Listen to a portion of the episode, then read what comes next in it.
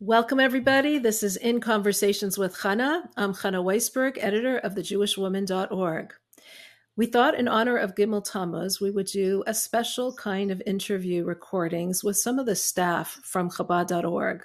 What's the why? What makes them tick? What makes them wake up every morning and actually come to work and be a part of Chabad.org? I'm joined today with Yaakov Ort, who is the editor of the news site on Chabad.org. Welcome, Yaakov. Thank you for joining us. Thank you, Chana. I think it's a delight. It's a delight to be here. Thank you. So, Yaakov, why don't you start with? I mean, before we get into your work at Chabad.org, and let, us start a little bit with with you. Tell us a little about yourself, about your journey, about how you got to the Rebbe, about how you got to observance, observant Judaism, give us a little intro about the man behind that name, Yaakov Ort, that we see on so many articles on Chabad.org. Okay, well, I um, I, I, grew up in the in the Sheepshead Bay section of, of Brooklyn, and here I am speaking to you from the center of Jerusalem, Israel. Wow. And so, when you talk about transitions, how I got from there to here, um, is really a pretty amazing journey for me. Um, it is um, amazing. And and and I, you know, I grew up in a secular Jewish family. Um, my my dad was a veteran of World War II. Um, I most of the people that I knew when I was growing up were, were Jewish uh, in Brooklyn, but throughout my entire childhood and through my teenage years uh, and into college even, um, I never knew a single Orthodox Jewish person. Um, they just, we didn't cross paths. We didn't have anything. I, there was nothing negative about it. I just didn't have anything to do with them. And people were in the black hats and the white shirts and everything like that, and with the with the payas and the beards. It was like, okay, you know, um, you know, they're Jews, but no interaction whatsoever. So it's um, interesting because you grew up in New York, so it's right. There's a lot of religious Jews there, but you didn't interact yeah. with them at all, right? Right, right, and you know, and, and you see the same thing playing out here in Israel, where a sure. person can, you know, can be a religious Jew and never come in contact, contact, real contact with a secular Jew, and vice mm-hmm. versa. It's not because of any enmity or anything like that. It's just that okay, you've got your thing, I've got my thing, and they're different things. So my just thing was apart. very yeah. So my thing was just like being a, you know, nice Jewish college bound kid in Brooklyn. I think like 90% of the graduating class of my high school went on to college. Um, uh, I went to Columbia, uh, Columbia University in New York, um, got in there. Um, and this was in 1969, which was sort of like the height of like political turmoil and hippies and everything like that. And I was right in the middle of that, you know. Um, so, and, and, this is an important part of my journey that, um, you know, I don't want to put any labels on what I was in college, but, you know, I was definitely a person like a lot of my, my friends who really believed that there was some, there needed to be something different. There needed to be something more. You know, some of the people called it the, the dawning of the age of Aquarius or whatever mm-hmm. it was that we really felt that we were poised on, on that we were that something different that something different was happening in the world something much better was happening in the world so there and, was like a certain idealism a certain quest absolutely, for more for absolutely right. absolutely mm-hmm. and um you know and and uh so i mean what what happened was long personal family story but you know I, I, I didn't have a scholarship and problems came up with tuition, and I basically needed a job. So mm-hmm. I was looking through the, through the Sunday New York Times for a job, and I saw an ad to be an office boy at the New York Times. Okay, so I, I, yeah. I answered the ad. I figured, okay, I'll work and I'll uh, and I'll go to school. Um, and so I applied for the job at the New York Times. This mm-hmm. is in April of 1971. Mm-hmm. And uh, really, the interviewer really kind of really liked me, and she said, "Well, can you start? Uh, we we need to do a background check on you. Can you can you start next week?" And I said, "Fine." And she didn't tell me this when I showed up at work. Uh, it you know you're going to be an office boy. It turned out that my personal boss was the chairman and publisher of, of the Times, uh, Arthur Ochs Sulzberger, and I was his personal gopher. Oh, wow. Um, and and you know in the executive offices and you know got to like you know like everybody and everybody liked me and then after a year they asked me do you want to go to the business side? Do you want to go to the news side? And the news side seemed a little bit more interesting so or a lot more interesting. So I said okay news. But I didn't have any like particular desire to get into journalism. Um, but you know, but that's where fate took me. That's where Hashgacha now, now understand to be Hashgacha Pratis, uh, divine providence. You know, took, took me, and and like yeah, and I, I, moved in with roommates on the Upper East Side of Manhattan, and basically lived the life of a you know young professional in his early twenties, and whatever idealism I had in college was gone. it's like gone you know, it just, and I just got into this whole culture of, you know, he who died, you know, that, that life is a game and he or she who dies with the most toys wins the game. That's the, the whole thing. So it, was a, so it was a very materialistic kind of life. Very materialistic, very get ahead, climbing, very climbing the career very ladder. Climb, very yeah, yeah, climbing the, but not just climbing the career career matter as much as just like getting the most stuff, having the most fun. Mm-hmm. You know, even mm-hmm. people who were like obsessed with their careers, even that was, well, no, no, no, you're not getting it right. Mm-hmm. You're supposed to have fun. Fun. You know, okay. you're supposed to have fun. You're supposed to, you know, get, you know, get as much pleasure, like I said, with the toys, get as much pleasure and acquisitions and material yes. stuff as you can out of life. And, you know, were you, were you happy it. that, were you happy with that? Was that satisfying? Uh, no, no, I, I, I, really wasn't. And I tried really hard. I, I worked really hard at it, mm. you know, at having a good time and, you know, appear worked, to succeed. You worked hard at, at work or you worked hard at having fun? Both. both. Well, but the, the, the, the, having a good time much more than at work. Right. So, um, so why so were, any, why weren't why weren't you happy with that? Like what was what was the feeling that you were feeling? Well, coming from well, let's put it this way. At the time, I simply felt empty, right? Mm-hmm. But I had no idea why I was feeling empty. Empty. Um, and and and I've later learned, you know, that I, have later learned why I felt so empty and, and why I wasn't really happy. And the reason was very simple, which is that the only way to that, that being happy is not about feeling good, it's about doing good and mm-hmm. not as but truly, truly. That's a that great. That's a, a great sentence. A person, a person is only truly happy inside when they've done good for other people and so done true. good in the world. So what changed? Like what? Where? How did you go from that? From this empty life, just seeking toys and just seeking fun, to a life of more meaning. What? Okay. What changed? Like what sparked okay. your interest? Um, basically, that I, you know, my whole life crashed. That happens to a lot of people. Mm-hmm. You know, I got married, I had a son, I I bought a house out on Long Island, and um, and then that fell apart, and the marriage fell apart, and all of that stuff, and and I was just like, uh, I was just looking around. I didn't, I didn't mm-hmm. like really. There was nothing in particular that I was looking for. Um, and so here, so my story, I guess, is connected to newspapers. I never realized this at first. It was the ad in the New York Times that got me on that, and then I saw an ad in uh, in in the Village Voice newspaper in New York uh, for a weekend uh, a weekend in Crown Heights, and uh, and I had there, there's a backstory. All right, so let me give the backstory. One day, I'm walking down 47. I'm working at the Times, working on the national news desk at the Times. I'm walking down 47th Street in uh, in 46th 7th Street in Manhattan, and some kid comes up to me and says, "Are you Jewish?" Uh, and I say, "Yeah." And he said, "Did you put on tefillin today?" And I said, "Of course." You know, lied. I hadn't put on tefillin since my bar mitzvah, you know. So like, but I'm not going to admit that I didn't put on tefillin.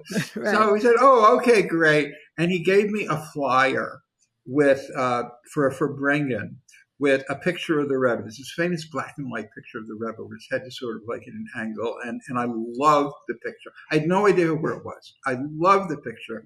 I thought it was so cool, and I brought it back to me. I brought, why, brought it wait, why, me. why did you think it was so cool? Like, what did you I like know. about it? It just it just resonated with something. This is like a really this is a really cute guy. This is like I don't know. It was like just cool. uh, it was totally positive, totally right. positive. So we used to have at our desks the, these plexiglass stuff. You know, at that time you smoked at your desk. You, literally people drank at their desk. You know, you you there was everything. So I had this plexiglass with all this sort of nicotine stains on it, and under it we would have like phone numbers and things like that. There wasn't email yet. You know, there weren't mm-hmm. none of that, right? So so I put the Rebbe's picture under my glass, right? And just because, again, people came over and said, "Who's the rabbi?" And I said, "I don't know. It looks like a cool guy." And and and he and, and so that thing was like under my desk for uh, at least a year.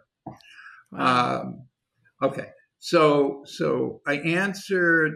So so I saw the ad in the Village Voice, and and I said, "Okay." I need something different. My wife, my ex-wife, and I had split up, and uh, you know, I needed some kind of, some kind of, I figured something spiritual, something Jewish, something different. Because did you realize that the two groups were connected? Like when you saw that ad? No, no, you didn't no, realize that no. that was with the Rebbe at all. You just had the picture. Exactly, exactly, okay. exactly. And mm-hmm. and and um, so I went, and I was so so I, so it was for a, a Shabbaton weekend, a Pagisha weekend in Crown Heights, and and I was so like out out of it Jewishly didn't even occur to me that I should bring a yarmulke. I didn't own a yarmulke, right. right? Or even occur to me that I should need one if I'm going with, you know, sure. to a weekend like this. So they saw me without a yarmulke. Somebody handed me a yarmulke. Um, and I, I, really, I stayed with a family in Crown Heights and I really liked them. I, I just really felt, you know, I, I, I, was sleeping literally on the, on the sofa in the living room. Mm. Why, but that's where I was. And, and, but it was like such a cute family. And like, I was just really, they were really nice people. And I began and, and met some other people that weekend who were people like me, sort of like, you know, I mean, I'm called baalei teshuvah, but, you know, sort of college educated, you know, just like people like that who had adopted this lifestyle. And I was very, very curious. So the next day was, was a Farbrengen. And, and Rabbi Rabbi Shmuel Lew, who who is a very very well known rabbi uh, in London, was at the at the He was one of the participants. And he basically took me personally under his wing, and he mm-hmm. brought me. So we all went. Everybody who was there, were probably about close to 100 people on the weekend, I think. And we all went to the Farbrengen together. And guess who was there? The guy from my from under my desk. wow. you know. Wow. And uh, well, I actually knew that the night before because I saw the, the Rebbe's picture on the wall. But in any case, it was like really great. Wow, okay, you're right. That must have been a big surprise. Wow. And it was really, it was really, really, it was, it, it was great. It was, and it was great to see them. And, and Rabbi Lew was very, you know, he was saying, look, con, you know, there's a lot of like crowd dynamics going on here. So like, be prepared for it and don't, you know, just like, just take it, take it in, take it all in, in your, and you right, right. Just take it in, and um, and and the fact that look, so so this was this was Shabbos Parsha Shmos in uh, in in uh, Mem Vav, which is 1986, uh, and mm-hmm. I just you know, and, and this had a lot to do with it. So when I saw when I saw the Rebbe. I had, again, having worked for the New York Times at this point, I guess for about 15 years. Yeah, it was 15 years at this point. Um, I had known a lot of people and I known a lot of leaders. I known a lot of political leaders. You know, I kind of hobnobbed with, you know, and and the Rebbe was I just in subjectively, subjectively I felt that he that here I'm in the presence of a human being of a different order. Now this was not because anybody told me about this. This was not because of any it was just something that I internally perceived, okay? that something that people that friends of mine who had like been to India you know, told me, you know, would come back, and people would sometimes come back and say, "Man, it was like unbelievable. I just like was with this holy man." Hmm. You know, and and you know, and these are people I respected and I believe them. I didn't have a great desire to like travel to India and, and meet a holy man myself, but I knew that, you know, I believed that that's what they experienced. Mm-hmm. And that's what I experienced in the Rebbe, that for the first time in my life, that I was in the presence of a truly holy individual, whatever that meant, whatever that meant. And that, um, and that that was something but there was also about the Rebbe, I also experienced a real kind of grandfatherliness. I mean, on a very personal level, you know, mm-hmm. a, a, real warmth, just like a very, it's not just like this standoffish guru kind of thing, quite the opposite. Just a, a but a rabbi, you know, I mean, a real rabbi, you know, that, that, and and there was a point where you know you made l'chaims with the Rebbe, and and and I made a l'chaim, and the Rebbe looked straight at me and gave me this big smile, and he's really big, like instant smile, and I felt like I put my finger in an electric socket. I mean, it was like yeah. Really, it was it was just. You know, I'm just being honest. This was like again, nobody had prepped me for this or anything like that. It was just what I experienced, and I was, you know, and I was just like very, it's the whole experience just very, very much moved me that this is very much something that I want to find out more about. So, how did you get to Chabad.org and what inspires you today? Um, okay, so how did I get to Chabad.org? Um, I uh, I retired. I retired from the Times after after 35 years there, uh, and it sort of worked out that yeah, it was just right to do. And I went to, I was immediately recruited to work at Yeshiva University uh, as deputy communications director and editor in chief for the university. Uh, and, you know, it was there for about a year. And, and just my wife said to me, "You want to go to Israel? So now, so uh, hold on. You're now remarried. You, you're married? now remarried, right? Now remarried, you know, my living my, an observant my, life, a Hasidic life, living an observant, living right, living. How how much did you want to fast forward? Right. Yeah. So okay. so yeah. So from within, it was interesting because from that first weekend, you know, things moved very. Uh, let me let's go back a little bit. Things moved very very fast, right? right. I decided, okay, after I, you know, let me move in, let me move into the neighborhood. I'm not religious, I don't believe in God or anything like that, but let me be like a cultural anthropologist. That you like the only way he's mm-hmm. going to understand the natives is by putting the ring in his nose and banging on the drum right. along with everybody else. So so let me let me do that. And then and then I said, okay, well, this is really something that I want. And then I said, well, okay, you know, maybe I'll get married. And then I ended up getting meeting my meeting my wife. Now we're married for 35 years. Um, and she's lo- she's uh, lovely. I know her. She's lovely. I know her from Toronto. Yeah, yeah, yeah, yeah. Yeah, and yeah. Your, your your your your father should look me well was mesader kiddushin at our oh, wedding. Wow. Uh, okay. Yeah, and um, you know it was like you know just yeah. So and then we we started. You know, we moved to Crown Heights, dragged her down from you know from a nice suburb in Toronto to Crown Heights. Era and, uh, anyway, so yeah, so you know, we we built a Jewish home. We lived in Crown Heights for about three, four or five years uh, till 1992, and then we moved to to, to the Monsey area, um, and yeah, and raised a raised a family there. I, my you know career proceeded, um, and. Uh, you know, then I retired from the Times and had a nice pension and severance and all of that stuff. Had a nice job at Yeshiva University but then decided, you know, my wife said, "Do you want to go to Israel?" Our, our kids mm-hmm. were all out of the house at different points at different schools. My son was in in a yeshiva in Minnesota. My younger daughter was in uh, seminary in Sfat. So we said, "Okay, we'll go to go to Israel for a year." Mm-hmm. Um, and uh, so yeah, so we we moved here, and and it was you know it was it was good. It was it was financially rocky. We built our home. Um, I ended up having to work again. I thought I was going to be able to be retired, and then after I built my place, and that that was no longer mm. no longer possible. And doing different things, and um, I, I, started to uh, work for JLI, Um, actually, I'd been working that before we came here, and I founded their Torah Studies um, uh, program where you cr- we created weekly classes for rabbi for Chabad rabbis around the world. I did that for about four years, um, and did other uh, JLI courses, and and then sort of that you know that that ran out and started doing consulting work. And one day somebody called me and said, "Would you like to?" There's I was doing communications consulting uh, and doing executive executive communications consulting, and I got a call from somebody saying, "You know, there's a, there's a certain rabbi in the United States who's in a bit of a fix, and we need some kind of PR writing work done." Mm-hmm. And ended up working with some of the people who who run Chabad.org. Um, uh, and after a few months, uh, they called and they said, Would you like to come work for us? Hmm. And mm. I said, Yeah, as long as I can work from right here. um, so and, tell us a little uh, about what, what you do now for Chabad.org. What is okay. your position? My my main well, a number of things that I do.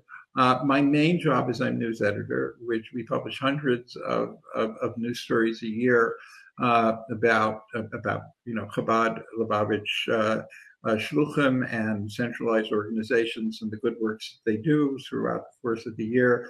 Uh, we actually just won uh, four American Jewish Press Association Simon Rockower Awards for Excellence mm. in Journalism, wow. which uh, for 2022. That was mm. just announced a couple of weeks ago. Um, so we do a lot of good work. We do serious journalism. That's my background. And mm-hmm. it was mm-hmm. something that I tried to bring to to to Chabad.org that not just simply like rewriting press releases, but actually having engaging stories that you know that really motivate people you know that that motivate them to want to participate more in in in Chabad uh, and and and be influenced in a positive way by Chabad and the whole thing about you know going to Chabad centers, learning Hasidus, attending events, doing all of these things because of their, you know, what they read. Can you give us some okay. teaching from the Rebbe that inspires you, that keeps you, that that you feel like something that you learned from the Rebbe that still is with you every day or on a regular basis? Yes. Um, two things. One is pretty usual, and one is not so usual in my in my experience. The first thing is is is the Rebbe, the Rebbe taught and say trust good and. Think good and it will be good.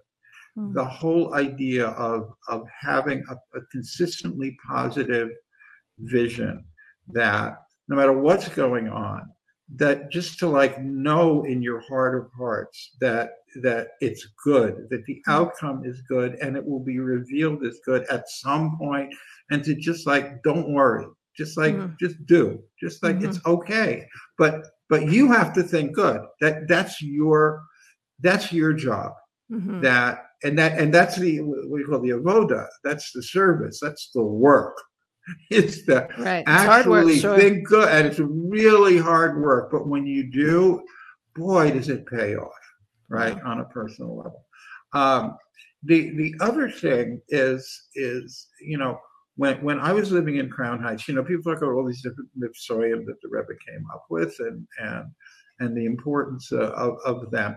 There's one that is publicized less than most, but which has had a real the most important impact on me, which was this whole idea of asei lecha rav, that a person should have a mashpia, a person should have a spiritual guide who you consult, who you talk to, who you that you're not just like it's not just all happening in your head but somebody who's a spiritual you know a spiritual person who and it's different it's not like a psychiatrist or a, you know or or, or just therapist. a plain friend mm-hmm. or a therapist or anything like that um, you know it, it, it's a rabbi or a rebbetzin or something like that you know that who who you who really understands judaism who understands Hasidic, Hasidic philosophy, who understands the teachings of the Rebbe and, and it, and it lives them, mm-hmm. lives them, and who you can go to without judgment, where you know mm-hmm. they're not judging you, they're not, whatever you say, you know, it's like, well, here's my advice, and and and get that advice, and that has been a key to um, whatever success I've experienced in life mm-hmm. on any level. So you speak that, you speak to your mentor, your spiritual mentor, your mashpia regularly, and you've seen a yes. difference. Interesting. Yeah. Wow. Of different, yeah, different parts of my life. Yes, absolutely. Mm-hmm. Every day, all the time. I don't do anything without asking. Wow. I don't. Uh, because left to my own devices. Uh, and, uh, so, so the no, young. Seriously, I mean, there's a reason. Yeah. Yeah. Go ahead. Sorry. No, no. So the the young Yaakov, who you know in his twenties, who was looking for that connection and that meaning in life, would you say you found it? Oh, totally. You see, that's the whole thing. That um, you know, I'm not necessarily in love with every aspect of Torah Judaism all the time, but I'm absolutely convinced that, particularly, you know, Torah Judaism, Halacha, and Chassidus is like the answer. You know, they're, they're that it really is. You know, in my opinion, it really, really is. At least, It's just my subjective feeling, understanding that you know we didn't go into it, but I'm, I, I'm pretty familiar with a lot of other spiritual paths, and I make it I made it my business to be spiritual, to be understanding about other understanding of other spiritual paths, because in a whole other thing, I, I counsel people um, who are involved in other spiritual paths, and and yeah, you know, to and me, what, it's you know. And what do you feel it gives you that Torah Judaism, Hasidus gives you that those other paths did not? That threefold connection, connection, a, a real connection to God, a real connection on a very positive way to nature, to people, uh, and to to me, you know, to, mm-hmm. to to the real, authentic Yaakov that's you know that's inside and that just needs to be revealed. Wow, beautiful. Okay. Yaakov, thank you so much for joining us. Thank you for giving okay. us a little glimpse behind the name Yaakov Ort. When people see your name okay. on the news articles, they'll know who who the man behind it is, and giving us a little glimpse about your what pushes you every day to do what you do. Thank you. Thank, thank you so much for joining us and for your contributions on Chabad.org. It's been a pleasure.